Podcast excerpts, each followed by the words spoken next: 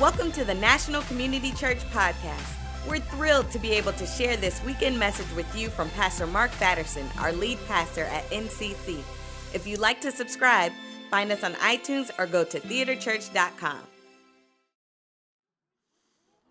In 1961, a meteorologist named Edward Lorenz designed a computer program to simulate and forecast weather patterns. One day, Lorenz was in a hurry to make a meeting, so instead of entering 0.506127, he rounded down to the nearest thousandth, 0.506. Lorenz figured that one one thousandth of 1% would be inconsequential.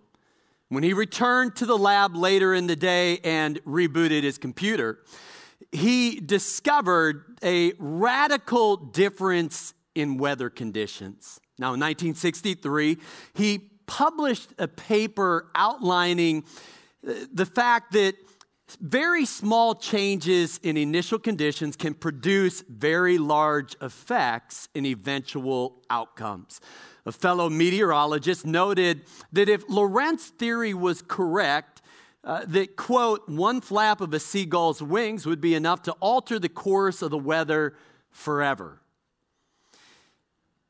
Over the years, that metaphor evolved. Uh, butterflies are more beautiful than seagulls. And so in 1972, at a gathering of the American Association for the Advancement of Science, Edward Lorenz delivered a talk titled, Does the flap of a butterfly's wing in Brazil set off a tornado in Texas? Well, his theory grew wings, pun intended, and became known as the butterfly effect. Simply put, small changes in input can produce big differences in output. It's true in science, and it's true in life. You're one decision away from a totally different life. One risk, one change, one idea. Now, it might be a difficult decision.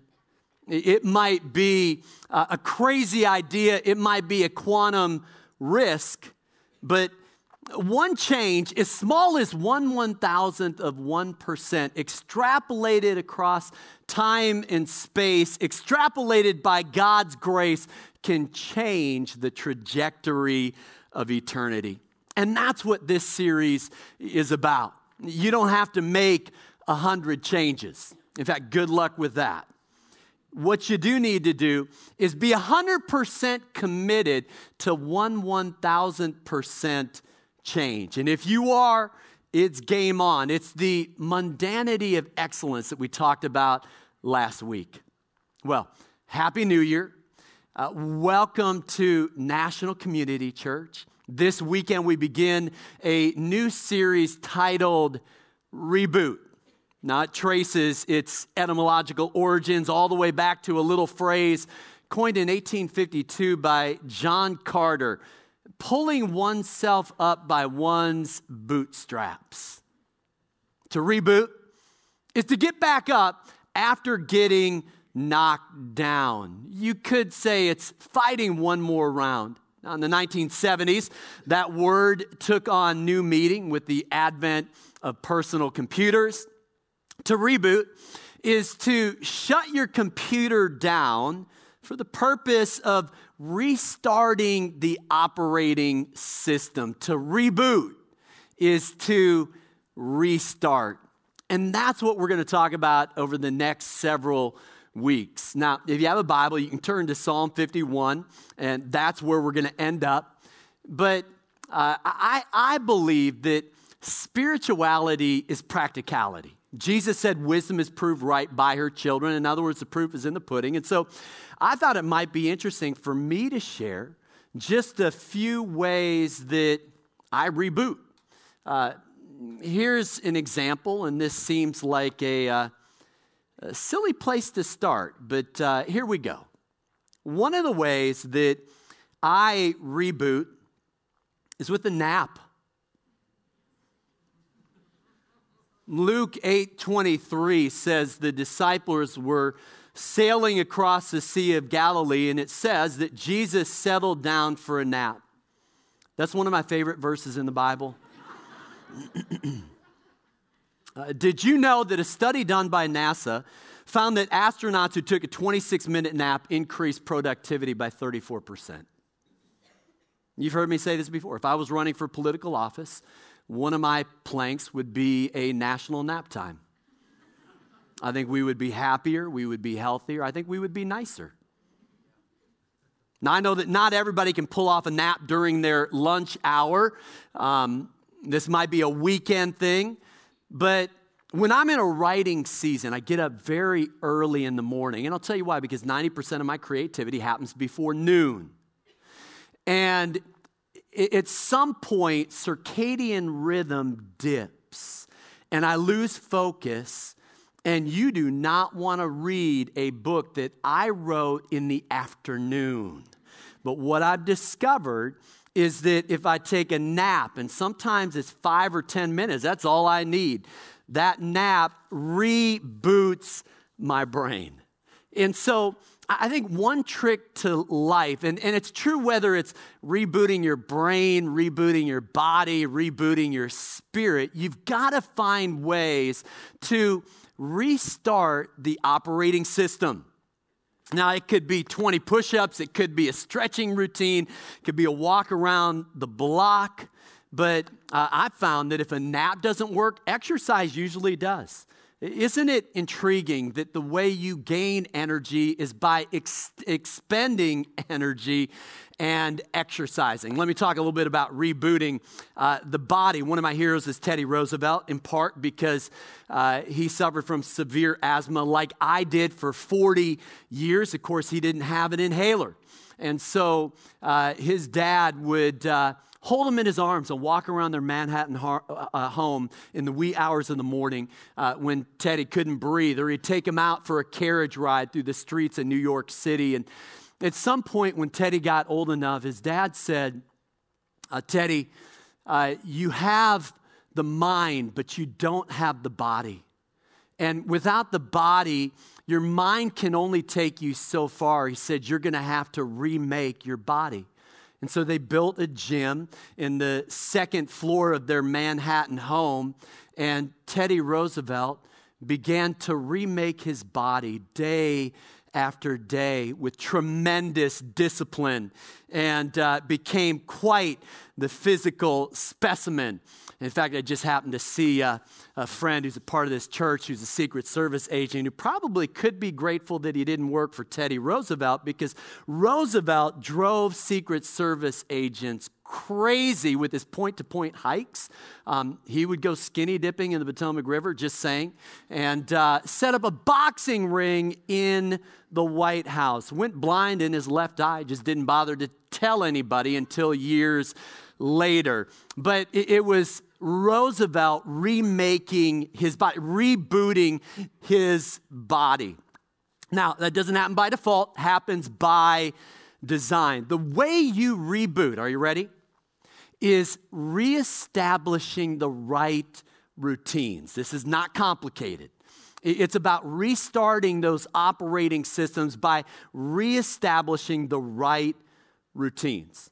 So in 2000, uh, in 2018, um, uh, well, 2017 ran a marathon. 2018, uh, to bike a century with Josiah. Um, and so I'll put in thousands of miles on a stationary bike and I'll hit the gym like I normally do. But I felt like I needed to do something to kind of reboot my body just a little bit. And so uh, here's what I'm going to do. And, you know, this is a great thing about um, being the guy up here preaching because when I say stuff, then I actually feel like I have to do it. Um, and so when I announced last year I'm going to run a marathon, there were a few moments where I was thinking about maybe I shouldn't, but uh, I told you I would. And so I did. Um, so here's one of the ways that uh, I'm rebooting my, my body. I decided 2018 that uh, I'm going to do push ups and planks every day. So I started January 1st, 23 push ups, because that was Michael Jordan's number and that's about all I could do. Um, and, uh, and then planks, um, uh, of course, to work on the core a little bit. But here's what I'm doing I'm setting stretch goals. I want to add a push up a day and see many, how many I can do by the end of the year. Now, I, I don't think it's going to be 365, but I bet it's going to be more than 23. And then the planks, what I'm doing is I add time to the plank because I want to see uh, how long I can plank by the end of the year. So stay tuned. Now, why am I even talking about this? I'll tell you why. Because your body is a temple of the Holy Spirit. 1 Corinthians 6:19. The Bible has an incredibly high view of the body. And I remember trying to explain to my son Parker when he was real little um, about this idea that, uh, Parker, your body is a temple of the Holy Spirit. So I, I tried to explain that concept, and, and I'll never forget what came out of my son's mouth. He said, So my skin is like marble?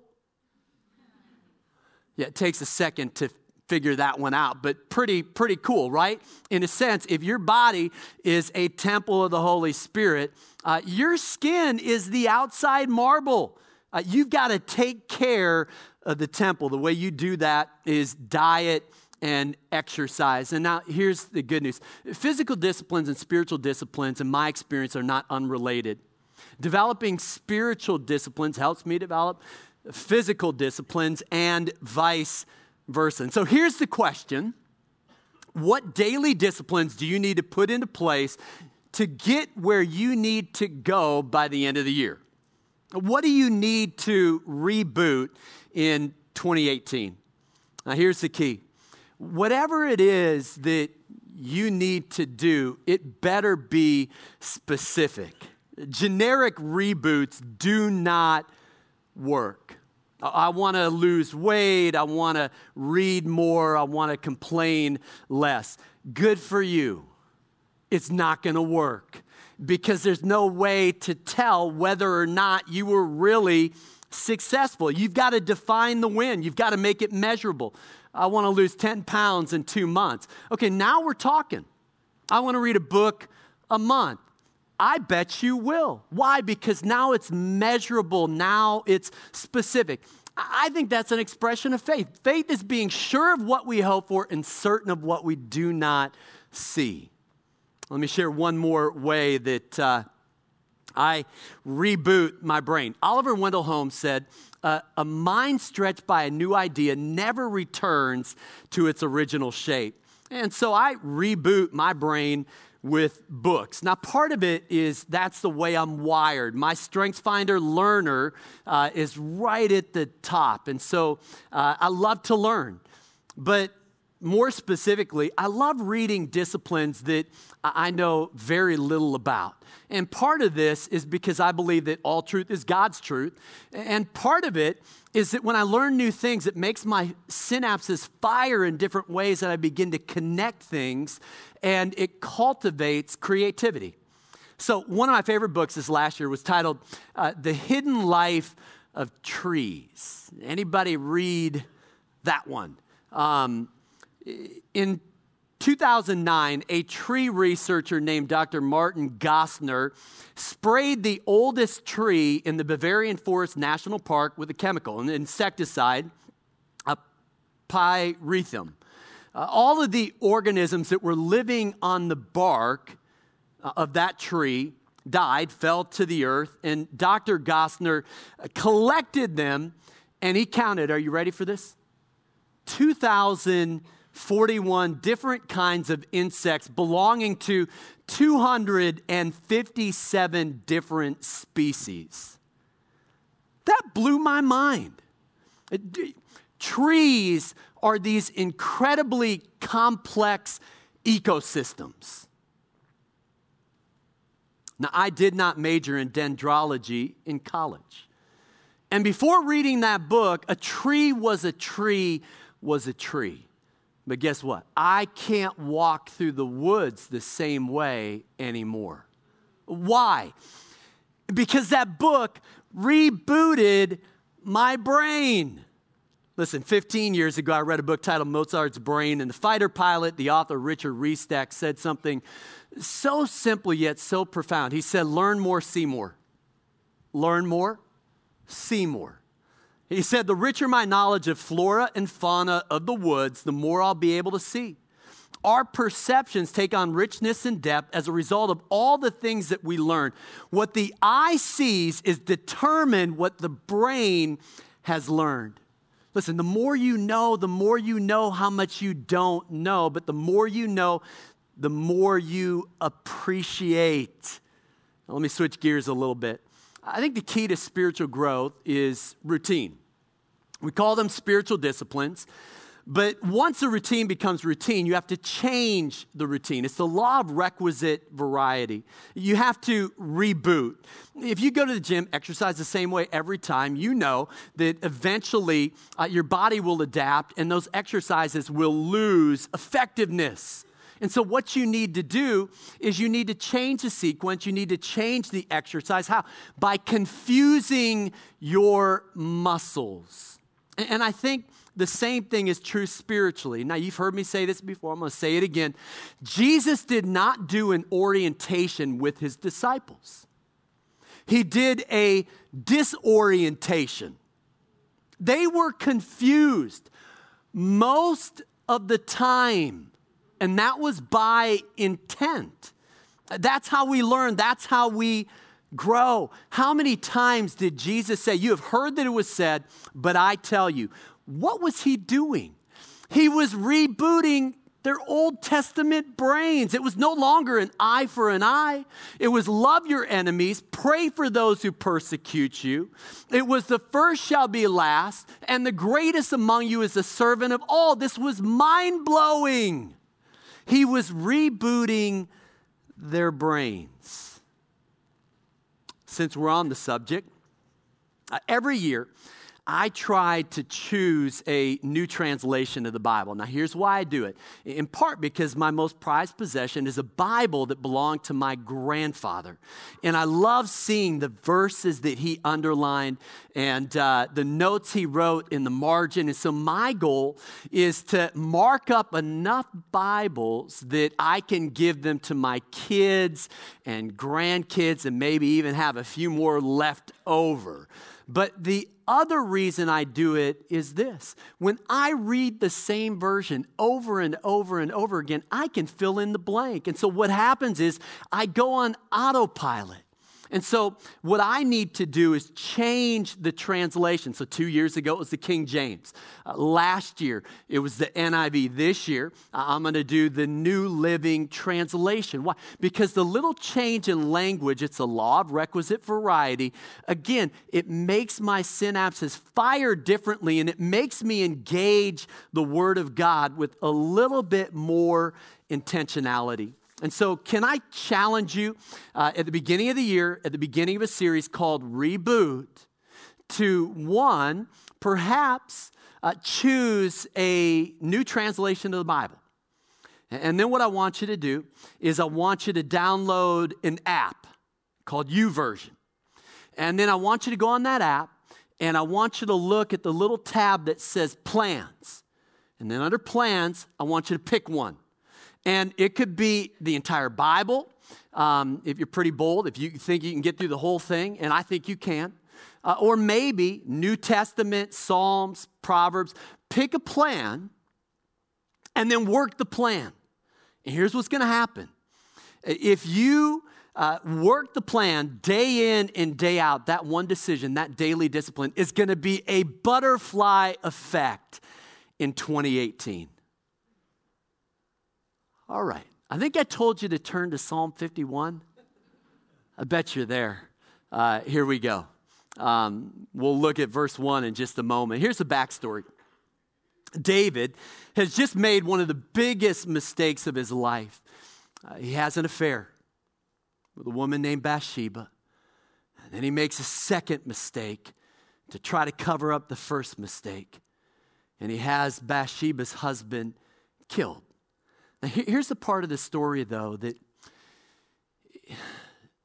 Bathsheba's husband is not a stranger to David. Uh, in 2 Samuel 23, there's a list of David's mighty men, 37. Uh, wrote a book on it called Chase the Lion, And the very last name listed is Bathsheba's husband. It's Uriah the Hittite. What I'm saying is, David betrayed one of his best friends. David betrayed one of his closest confidants. Now, fortunately, there was a prophet who was bold enough and loving enough to rebuke the king of Israel, and a king who was wise enough to repent. And so David is racked with guilt, and then they lose their child. David and Bathsheba lose that child. And so he's writhing with, with grief. And so you've got guilt, you've got grief. And when you've got guilt and you've got grief, this is a pretty good prayer to pray. Have mercy on me, O God. I don't even know if we're going to get past verse 1, but let's see. If you're taking notes, I want you to jot this down. Here's a definition mercy is not getting what you deserve. God made him who had no sin to become sin for us. Your sin debt was paid in full at Calvary's cross. You remember Jesus said, It is finished? It was an accounting term that referred to the last payment of a debt. Your sin debt was paid in full. Mercy is sin forgiven, sin forgotten. It is the finished work of Christ. It's a clean slate, it's a fresh start. Mercy is not getting what we deserve. One of my favorite promises is Lamentations 3:23.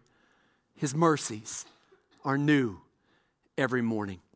Let me back up the truck just a little bit because uh, Jeremiah before he declares this promise points his finger at God. I want you to hear what he has to say. God has turned his hand against me. God has broken my bones. God has buried me in a dark place. God has walled me in. God has shut out my prayers. God has drawn his bow and made me a target for his arrows. Listen, there's a God in heaven who can handle your honest thoughts and your honest feelings, and he wants nothing less than that. It's okay to not be okay. Jeremiah is not okay. He points the finger at God. And then here is his self assessment. He says, Peace has been stripped away. Everything I had hoped for is lost. My suffering is bitter beyond words, and I will never forget this awful time.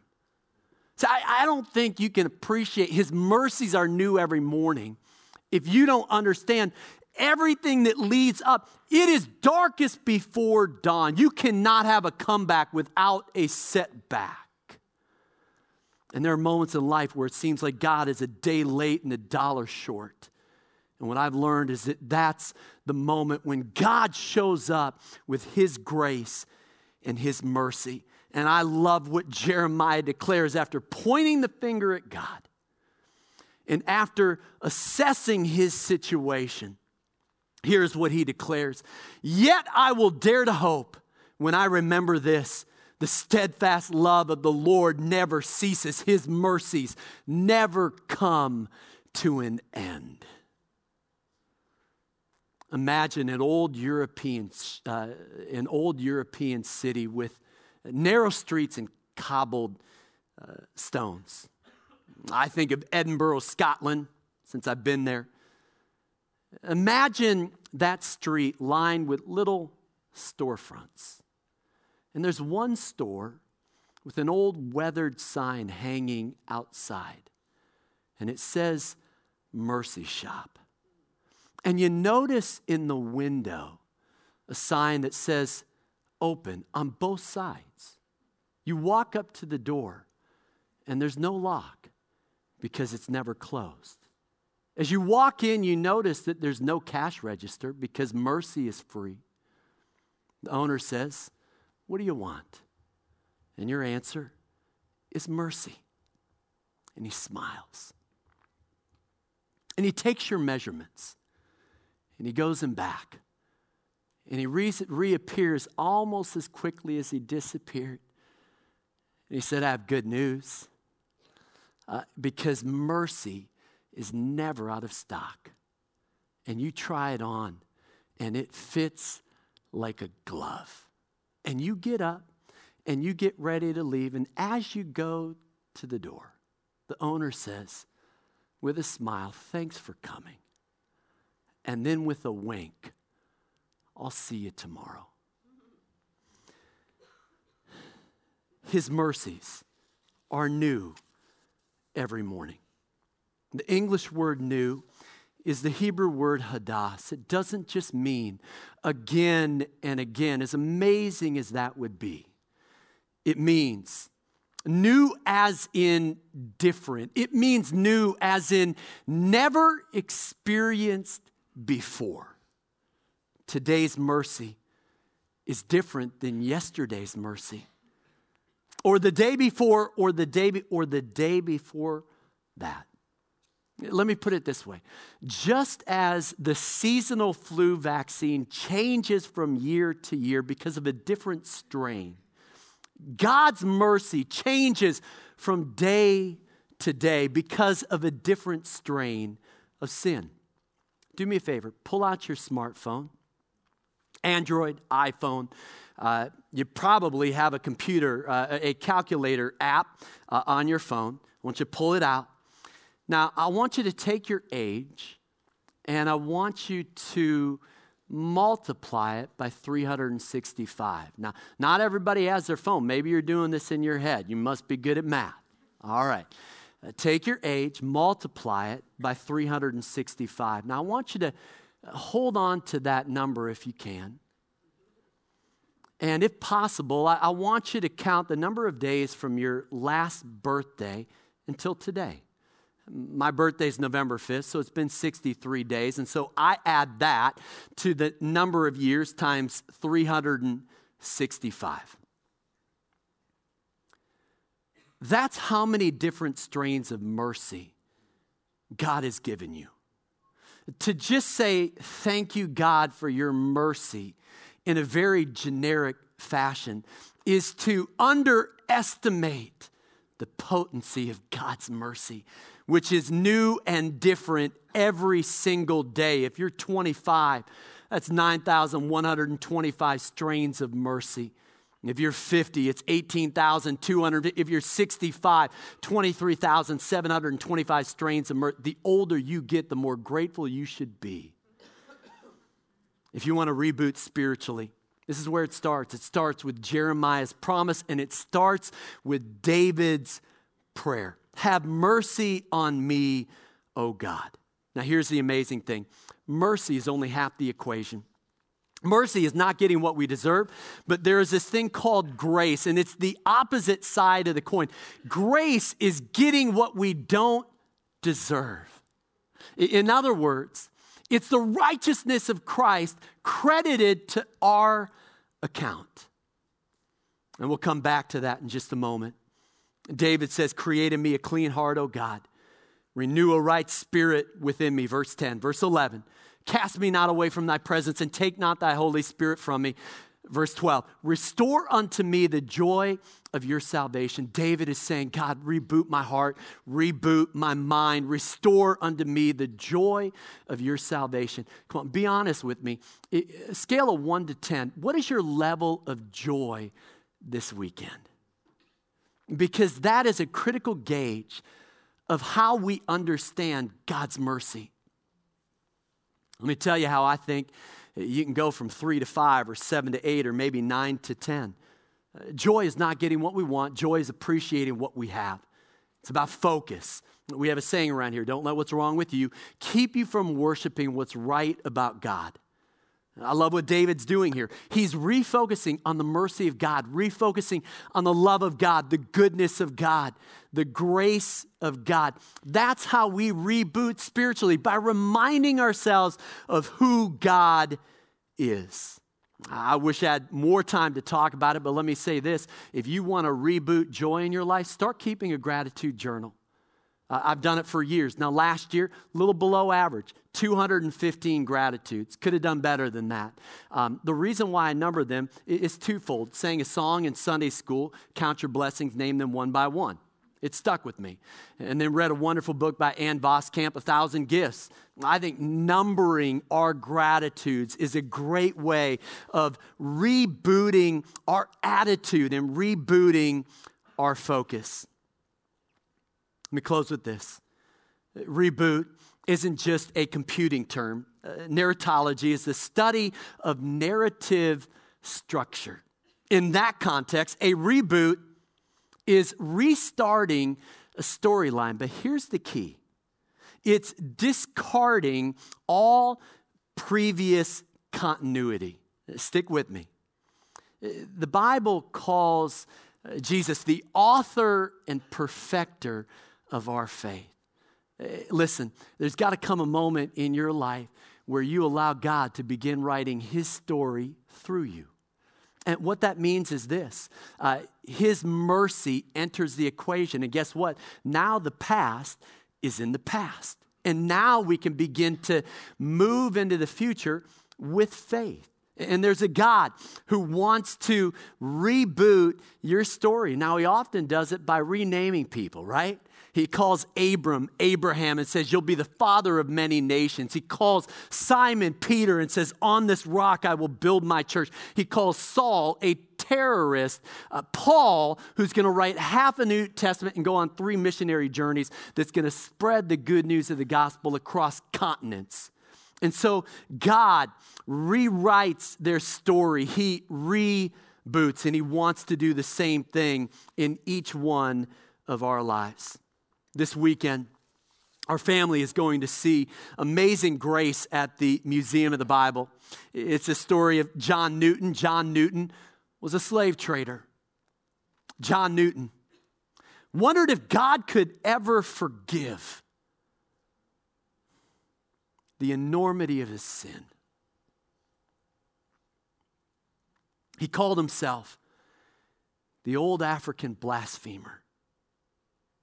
Then one day, he discovered the grace of God. And the grace of God rebooted his story. In fact, he wrote a little song, Amazing Grace. How sweet the sound that saved a wretch like me. I once was lost, but now am found. Twas blind, but now I see. Twas grace that taught my heart to fear, and grace my fears relieved. How precious did that grace appear the hour I first believed. A century before, there was another John, John Bunyan. He wrote Pilgrim's Progress, might be the second best selling book behind the Bible. But it's his autobiography that I find interesting. John Bunyan titled it Grace Abounding to the Chief of Sinners. In that book, John Bunyan divides his life into three stages, all of them symbolized by a pair of scales. In the first stage, not unlike John Newton, he wondered if God could ever forgive his sin. The scales of justice tipped toward fear and toward despair. Then one day, he discovered 2 Corinthians 12 9. My grace is sufficient. And he said, That's the day that the scales went even. And it changed his life. But there was a third stage. What Bunyan discovered is that he had missed the last two words. That verse is not four words. My grace is sufficient, as great as that would be. No, it's six words. My grace is sufficient for you. And you. And you. And you. And you. And you. And you. And it's different for each one of us. And it's different every single day. John Bunyan said, Every word was a mighty word to me. My grace is sufficient for you. four words aren't enough. Hebrews 4:16 says, "Approach the throne of grace with confidence."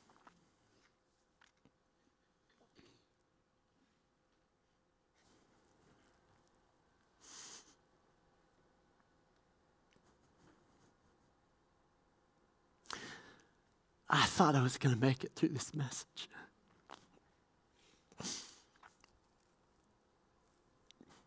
But I have been praying for you this week. Because you need God's mercy. And you need God's grace as much as I do. And I pray that those last two words would grip your heart today. The mercy shop is open. There is grace with your name on it. My grace is sufficient for you. Let's pray.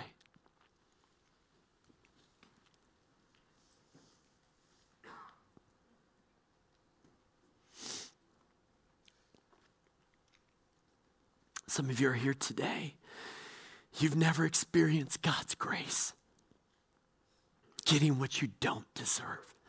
You've never experienced God's mercy, not getting what you do deserve.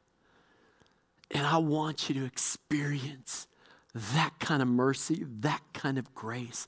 And the good news is, it's free and it's available to you. But you have to believe it to receive it. Maybe today, you need to walk into that mercy shop and simply ask for it. God, have mercy on me.